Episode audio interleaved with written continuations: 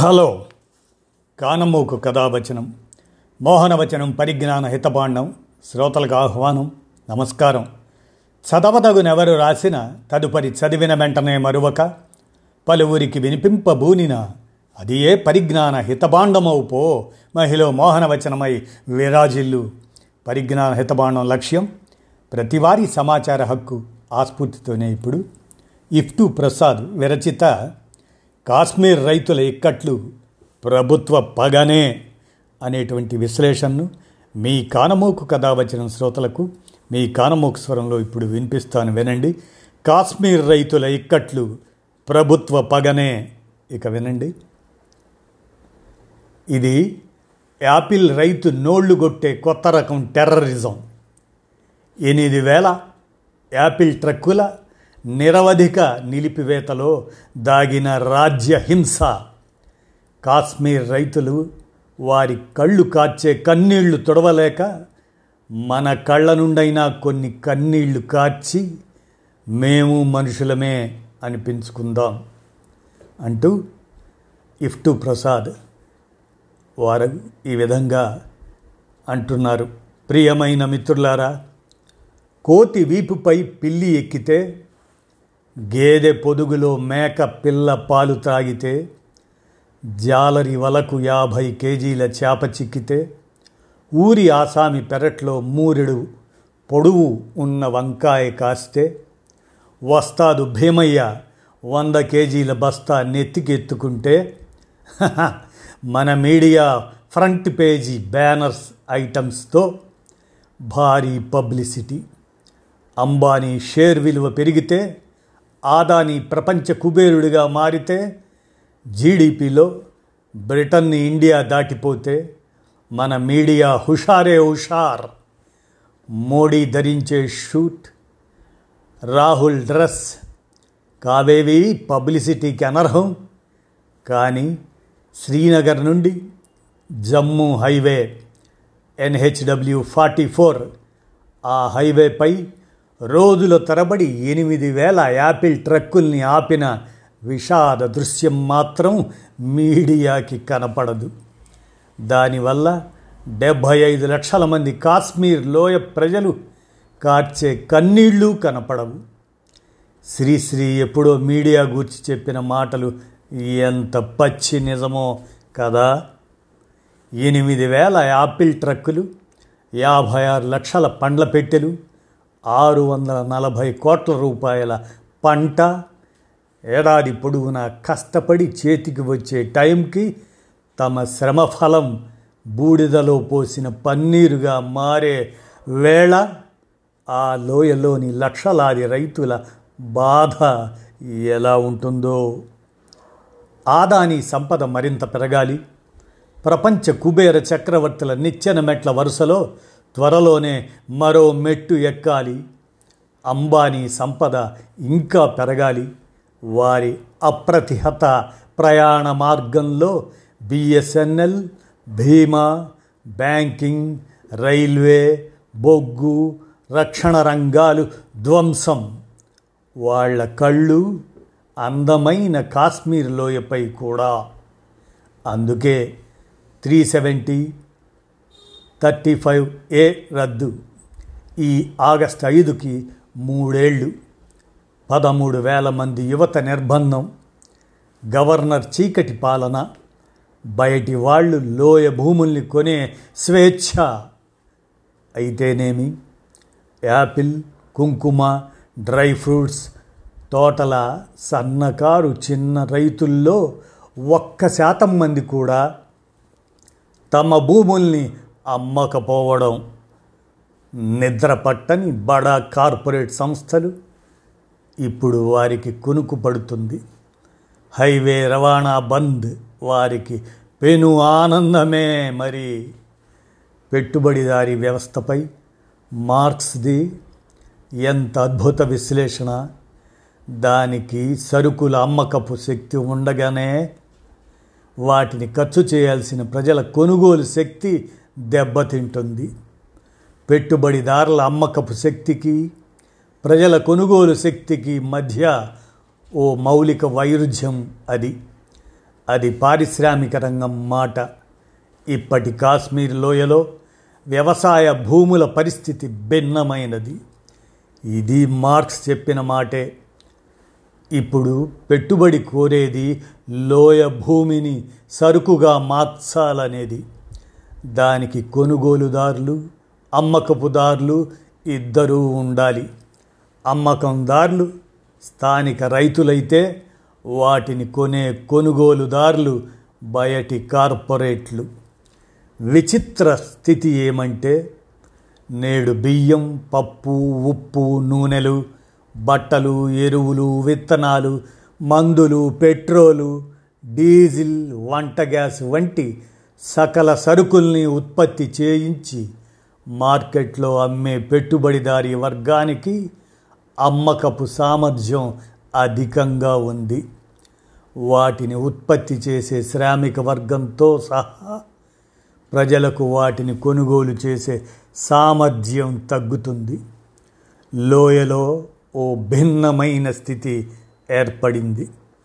కొత్త సరుకుగా భూమి ముందుకొస్తుంది. రేపు అదో మార్కెట్ వ్యవస్థగా మారాలి. ఆ సరికొత్త మార్కెట్ వ్యవస్థలో తమ భూముల్ని అమ్మాల్సిన రైతులు అమ్మకందారులుగా మారాలి. కానీ వారు అలా మారడం లేదు. కొనాల్సిన వర్గం డబ్బు సంచులతో సిద్ధంగా ఉంది.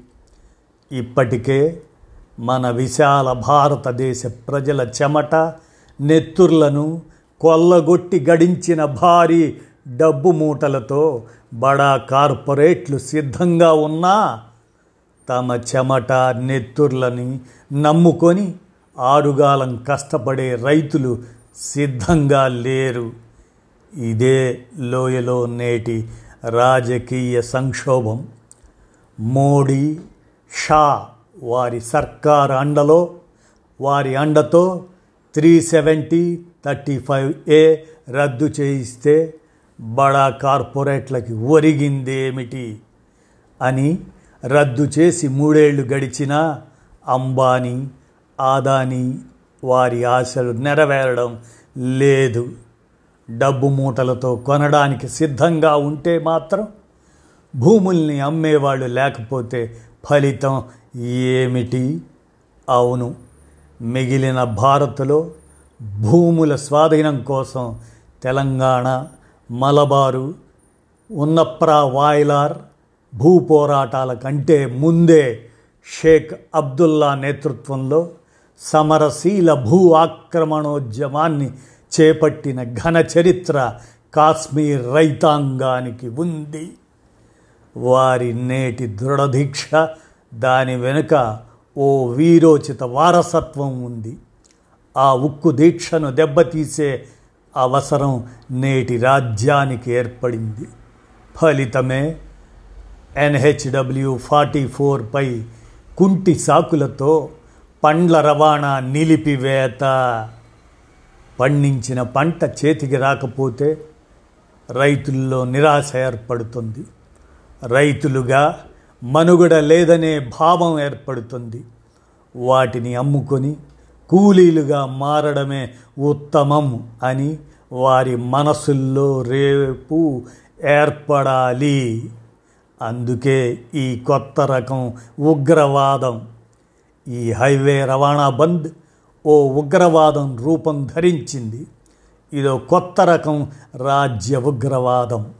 ఇది లోయని నేడు కన్నీటి శోకంలో ముంచి వేస్తుంది అక్కడ రైతులు ట్రేడర్లు డ్రైవర్లు సమిష్టిగా నిరసన ఆందోళనలు చేపట్టారు. ఆది సోమవారాల్లో నలభై ఎనిమిది గంటల నిరసన బంద్. ఆ బంద్ని లోయలోని శ్రీనగర్ సోపోర్ పుల్వామా బారాముల్లా షోఫియాన్ తదితర మొత్తం ఎనిమిది పండ్ల మార్కెట్లు కూడా బంద్ పాటించాయి. అయినా వారి మొరలు మీడియాకి పట్టలేదు. ఛ! ఇది నేటి దుస్థితి.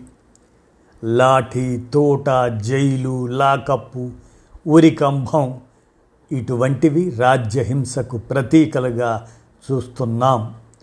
ఉప పోట టాడా ఎన్ఐఏ వీటిని రాజ్య ఉగ్రవాదానికి గుర్తుగా భావిస్తున్నాం.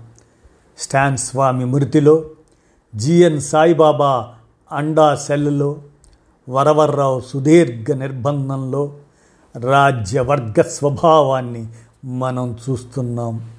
కానీ చెట్ల మీద కాసిన పండ్లను రవాణా కానివ్వకుండా కూడా రాజ్య ఉగ్రవాదం విస్తరిస్తున్న కొత్త నిజాన్ని కూడా నేడు చూస్తున్నాం.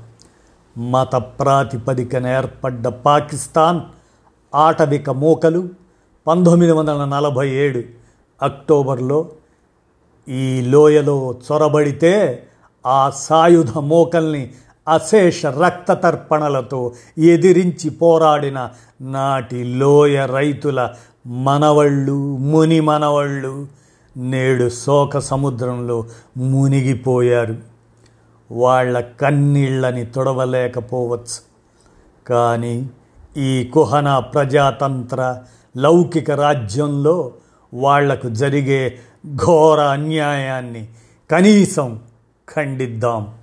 నేడు బడా కార్పొరేట్ మీడియా దాచిపెట్టే వార్తల్ని కనీసం మన సాటి ప్రజలకు షేర్ చేద్దాం. వాళ్ళ కన్నీళ్ళను తుడవాలంటే నేషనల్ హైవే ఫార్టీ ఫోర్ హైవేపై భారత్ సర్కారు చేపట్టిన రవాణా ఉగ్రవాద విధానంపై పోరాడాలి. ఆ స్థితి మనకు లేకపోతే ఆచరణలో వారి కళ్ళ నుండి కారే కన్నీళ్ళను తొడవలేము. ఆ పనిని చేయలేకపోతే కనీసం మన కళ్ళ నుండైనా కొద్ది కన్నీళ్ళు కారుద్దాం. మనం అలాగైనా మనుషులం అని అనిపించుకుందాం. ఆ తృప్తినైనా పొందుదాం అంటూ ఇఫ్టు ప్రసాద్ వారి ఈ విశ్లేషణను మీ కానమోకు కథ వచ్చిన శ్రోతలకు కాశ్మీర్ రైతుల ఇక్కట్లు ప్రభుత్వ పగనే అనేటువంటి అంశాన్ని మీ కానమోకు కథ వచ్చిన శ్రోతలకు మీ కానమోకు స్వరంలో వినిపించాను. విన్నారుగా? ధన్యవాదాలు.